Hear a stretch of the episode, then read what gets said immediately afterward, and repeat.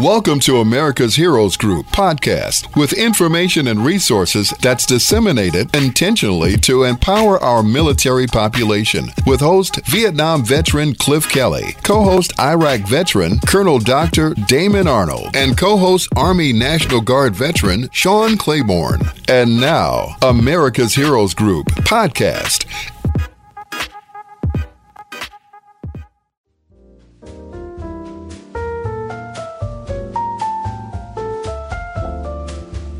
We are back, America's Heroes Group, roundtable with our partner, VETS. That's the Veterans Employment and Training Service.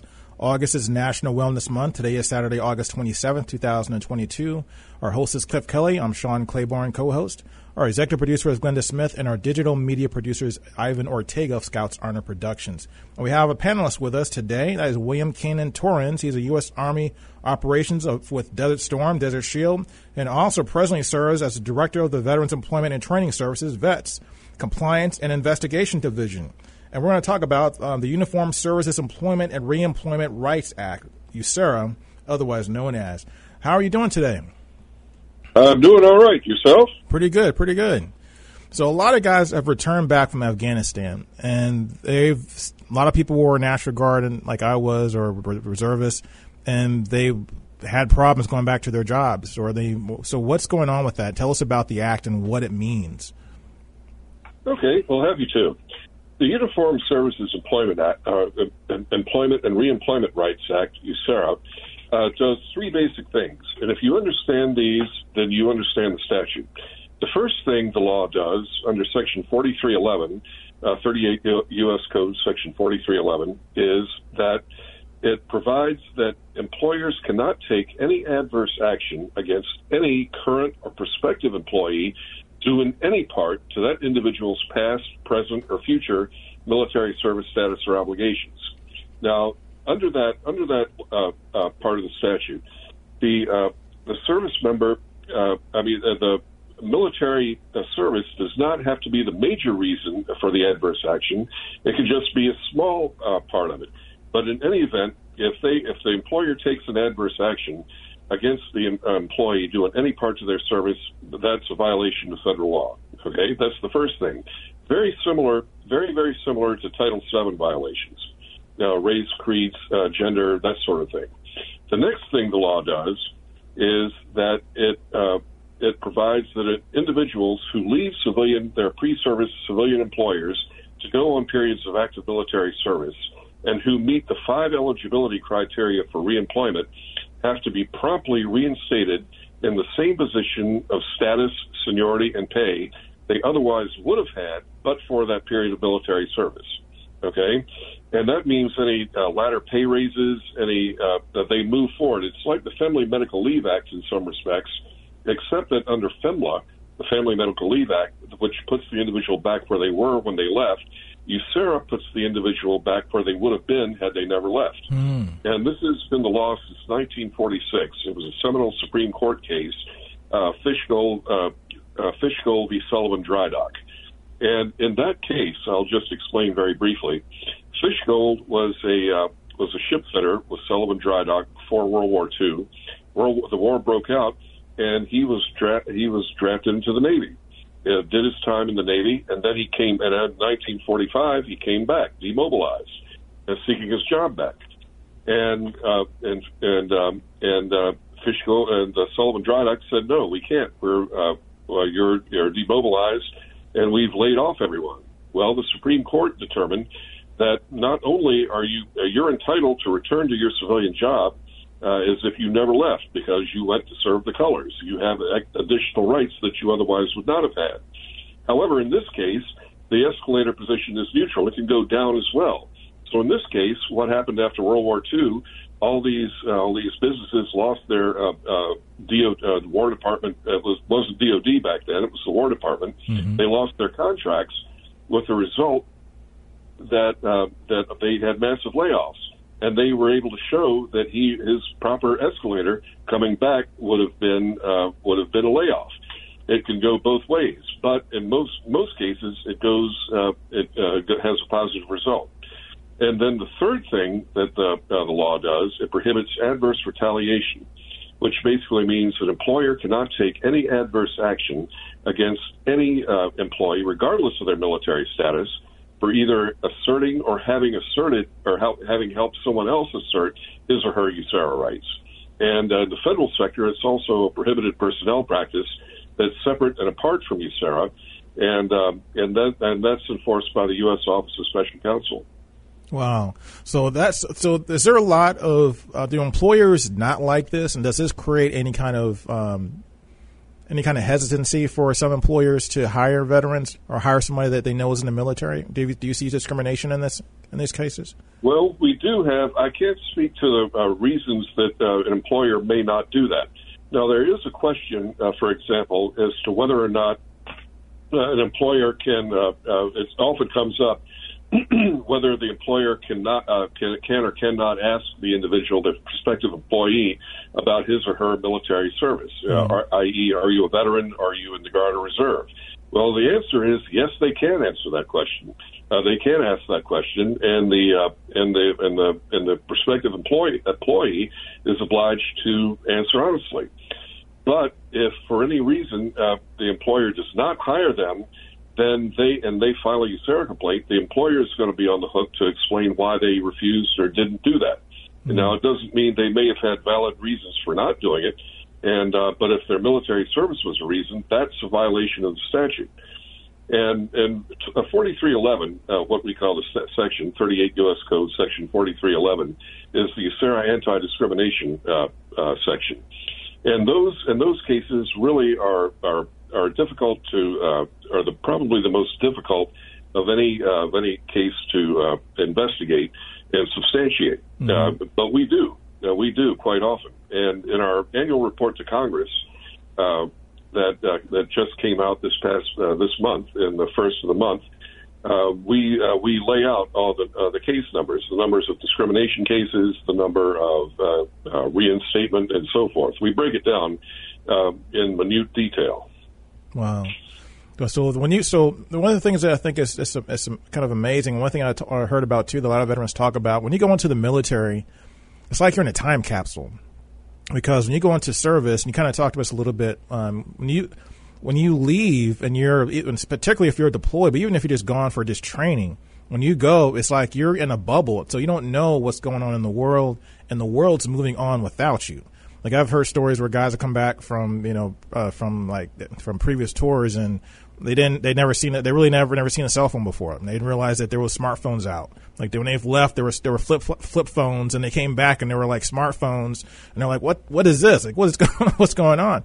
And then but at the same time the workforce is also evolving and changing as well. So when people are coming back to to their old jobs a lot of employers have been saying that you know well the, you came back but you don't know how to you know use this computer or this new software that we've been using for the last two or three years. Or god forbid you've been gone for six years. Now you know the, the, our workforce is totally different. What do you do in cases where um, when employers will say you're now obsolete because you don't have the skills. You were out you know doing what you were doing in the military but now you're obsolete because your skill levels haven't evolved and our whole workforce has changed? Oh well that's a big no-go Mm. Uh, if the employer, if the employer, if that happens, the employer is obliged under USERRA to promptly reinstate those individuals in the same position of status, seniority, and pay they otherwise would have attained with reasonable certainty had they remained. Okay, and the employer is also obliged to get them up to speed, to give them whatever training they may need uh, on a reasonable basis to uh, to serve in that capacity. So the five, uh, the one thing I would foot stop here are the five eligibility criteria for reinstatement. And I'm taking a little diversion from your from the question, but we're going to circle back to it. Okay, so uh, so essentially, number one, the individual has to leave civilian employment to perform covered military service, and that's really any military service under orders. All right. The next thing they have to do is they have to provide notice, advance notice to their employer that they're leaving. That they're leaving. Now, it can be oral or in writing. We encourage them to, we and everyone else encourage the service member to put that in writing uh, to avoid a he said, she said scenario. And then, uh, and they're not obliged to provide copies of orders. We encourage them to do it. DOD encourages them to do it, but they're not obliged to by law, and the employer cannot take an adverse action against them for failure to do that. Okay. Then the next criteria, they can serve up to five years cumulative on active duty and still retain reemployment rights. And um, and they're subject to a number of exceptions. Stop loss, involuntary retention on active duty is uh, is a valid uh, is is not covered. Traditional guard and reserve duty not uh, not count toward that, um, uh, or any anything like that. Involuntary retention and uh, voluntary or involuntary service performed in or in support of wartime or national emergency. So that would have been Iraq, Afghanistan, uh, all of GWOT, Global War on Terror. Any of those, and that, that duty would not count against that five year cumulative service limit. Hmm. And remember, it's a cumulative service limit.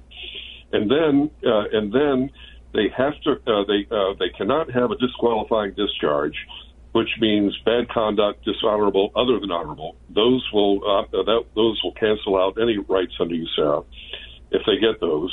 Uh, one of those. Uh, uh, general discharge, uncharacterized, um, uh, medical, those are all good to go. Hmm. And then, and then the last thing is that they have to report back to work in a timely manner.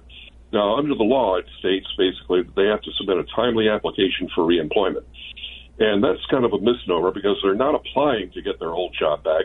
They're really just telling their supervisor or the appropriate person in the chain of command that they're that they're back and they're ready to come back, and it has to be done in a timely manner.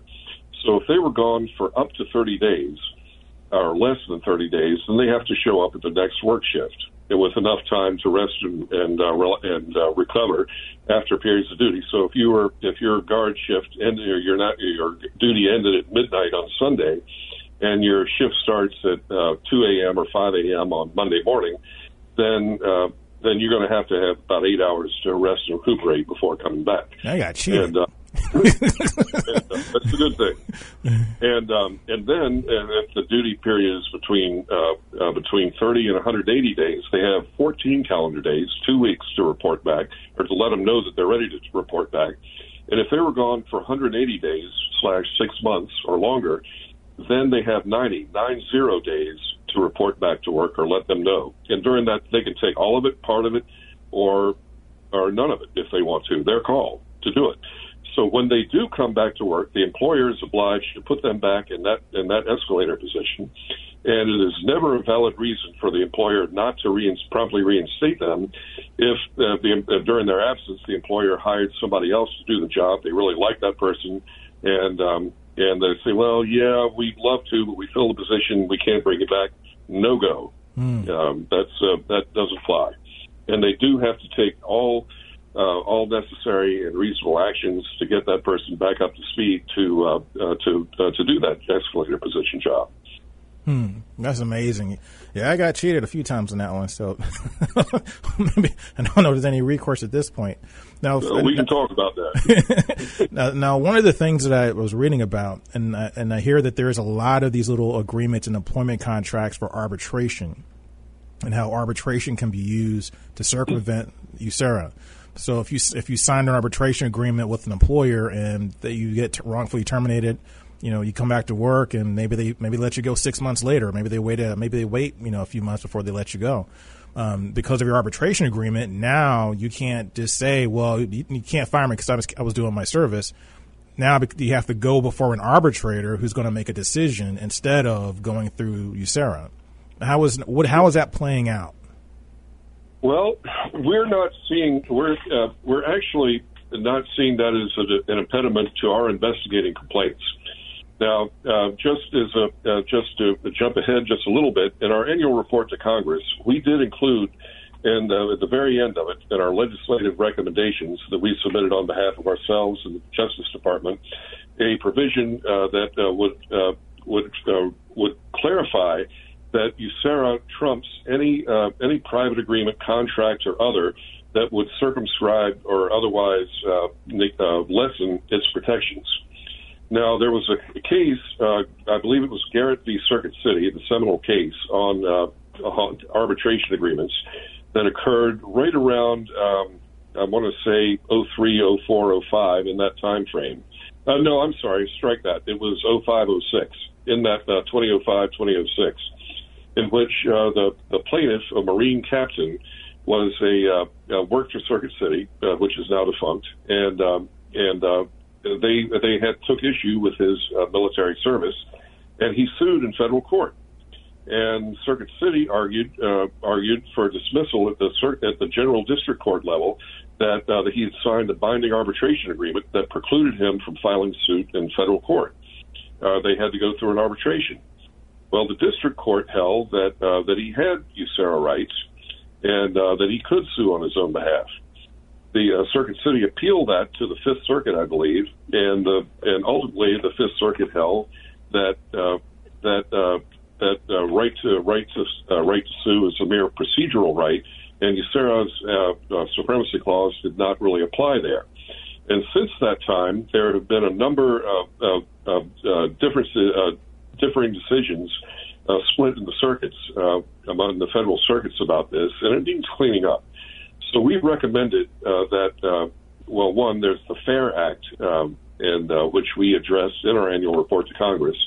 But one of the things we said in an alternative, uh, the statute should be amended just to clarify that uh, that uh, USERRA applies to both procedural and substantive rights. Hmm. So that would uh, that would clear up that would just for consistency along with the statute. The, la- the language in the statute is fairly clear.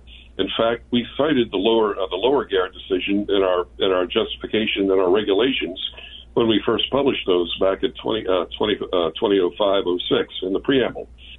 So it's our position uh, that uh, that uh, our position in the Justice Department uh, position that um, that USERRA does trump those kind of agreements. Now, we have not had a problem investigating cases. For example, when we see that a uh, uh, that there is a binding arbitration agreement, we have not not had a situation where the employer says no, you can't investigate, and it's in their interest to have us do that because in the investigation process, we're we're neutral. We are Switzerland, okay. Mm-hmm we are not advocates for the employee. We're not advocates for the uh, for the employer. We're advocates for the law. And USERRA is probably the most employee-friendly labor employment law in the books today. Hmm. And um, and it can be a tough law to comply with. And we try to we really try to help employers do that. And the vast majority want to they the vast majority want to do the right thing by their employees, their service members. They really hmm. uh, they really have been stepping up. So, so, what do people? How do people contact you if they need help and they feel like that they um, are wrongfully terminated, but they really don't know that they have any kind of recourse? Because oftentimes it, it, can be intimidating and kind of daunting, particularly for a veteran who's used to following orders, used to being told what they do, what to do, and then all of a sudden they get laid off or let go, and they feel like, well, you know, they just don't want me, you know. And what do I, and so, how do people get in contact with you in order to get help? Well, sure. Well, uh, we have uh, that's easy. We are that. Let me uh, first say that we uh, that's we're just a phone call or an email away. We're easy, mm. and we have on our website at www.dol.gov/vets. I say again, dol.gov/vets. We have a USERRA page, and we also have the direct dial contact information for all of our staff members. And so everyone on my staff has a direct line there. I have a direct line. Uh, my uh, my uh, all the field staff out there. We have over 200 people out in the field, and uh, and each one of those has a direct dial phone number that's on that website, dol.gov/vets under contacts. And I encourage people if they have an issue to reach out to them. And then they can also uh, look at our USERRA page. It's a wealth of information. Um, when they call us, they get a live person. There's no, uh, there should not be any uh, any voicemail or uh, or email uh, tree to get through. Uh, they'll pick it up right away. They should be. Now, sometimes we have small state offices, like small states like Rhode Island, may not have but one or two people in there, but uh, but you know larger states do. Now, the other thing I would add that uh, we there are a, a, ton of resources out there for folks that need uh, that need help. I would also make a plug for ESGR. That's a DoD agency, employer support of the Guard and Reserve, and they do super work, and they do a lot of intervening on employees' behalfs. Now, one thing I, I really want to foot stomp. Our goal, we're not out to get big settlements for people. I mean, sometimes we do, but what we're really looking to do is preserve that employer employee relationship wherever possible because that keeps everything spinning, the economy and everything else, and that keeps everyone employed and if the relationships are are preserved. in that regard, when things go to litigation, they've gone nuclear and mm. they become adversarial, and it really puts a strain on that relationship.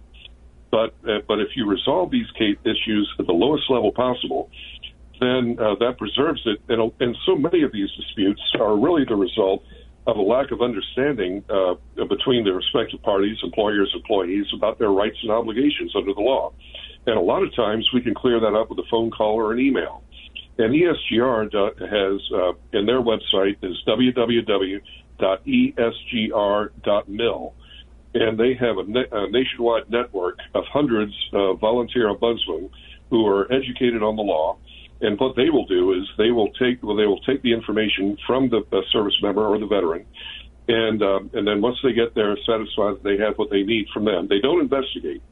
And once they find that, then they will go out and they will get um, they will talk to the employer and try to bring the two and try to find out get to the uh, get to the rub of the situation and sort it out uh, appropriately. Now, they can individuals can always find with us, uh, file a complaint with us on our website. We have an electronic complaint form, the E1010 E is an Echo 1010, and they can complete that and submit it online without having to file a paper copy, hard copy. And um, and of course, if they have other documents to submit, they can upload them. But they can also, once an investigator is assigned, they can uh, they can submit to uh, that person as well. And we have. Um, and we have a standard when they when we get those complaints, we'll we'll promptly open up an investigation in their behalf, usually within three to five business days, and then we will. Uh, and it's and our investigations are like any other. Uh, any other federal civil investigation or IG Inspector General investigation, uh, we collect all evidence, uh, all uh, all uh, hard copy documentary evidence, mm-hmm. and we'll interview witnesses uh, that have any that are identified and have uh, information pertinent to the issues raised. And we have subpoena power. So if wow. there's in, the, in those cases where the employer is reluctant to provide information, they get hit with subpoena, and we use it when we have to. So do you see sure that? do you usually see uh, employers? Are you able to resolve things most often pretty easily with employers? Are they pretty receptive once they understand the law? and You've explained it to them and everything. I think that's. I believe that's right. We have when we when we investigate a complaint, uh, we don't use the word merit, uh, merit or non-merit. Uh, we we use. Uh, I'm. I really am a big fan of the Army Inspector General and, um, and the way they operate, and which is very similar to the way we do, teach and train and uh, and uh, all that. But we we seek to uh, gather the evidence, and if the evidence we gather substantiates the allegations raised then we will work with the employer to uh, uh, to make sure that the employee gets what they need. We have a very good track record in resolving those uh, those substantiated complaints, and um, and when we, uh, I think it's uh, it's in the almost ninety percent or higher. Wow. And um, and, uh, and even if we are not able to resolve a case to the claimant's satisfaction, or if they if the claimant uh, is not sati- uh, uh, we find the evidence does not substantiate the allegations raised, they have the absolute right to request that case be referred to the Justice Department uh, in the case of non-federal cases, or to the U.S. Office of Special Counsel uh, for federal sector cases for a complete brand new review. In the in the lawyer world, they call it de novo. Uh, but it's brand new review. They just look at the evidence and then they decide whether or not they're going to offer representation, either in U.S. District Court or before the Merit Systems Protection Board. And um, and so they have that. In addition, the claimant can always go to private counsel at any point in this process. They don't have to come to us, or you know they can. They can come to us directly, um, and um, and we'll and we'll take it from there. And a lot of times, in in uh, but we have a very good track record on resolutions. Wow, I really appreciate that for all the work and everything you guys are doing. Because I think a lot of times as well, employers, because we have a, a, country where less and less people are serving in the military. You know, the veteran population is actually shrinking. You know, so we're losing veterans you know, at, at a rate of a, uh, I think a few million every couple, every few years, roughly, like a million every two or three years, I believe. As our as our veteran population gets smaller and smaller, and fewer people are signing up to serve, that means there's fewer employers who really understand and can sympathize with the veteran experience and what that means to the country and important things that we do as veterans to support our nation. So I really appreciate all the work that you're doing. William Kenan Torrans, U.S. Army Operations, Desert Storm, Desert, uh, Desert Storm, Desert Shield. He's a veteran and presently serves as a director for the Veterans Employment and Training Service, VETS Compliance and Investigation Division. Thanks for your time. Well, thank you so much. Anytime. Appreciate you. Thank you for listening to America's Heroes Group podcast. Don't forget to subscribe so you won't miss an episode. And for more details, visit americashg.org.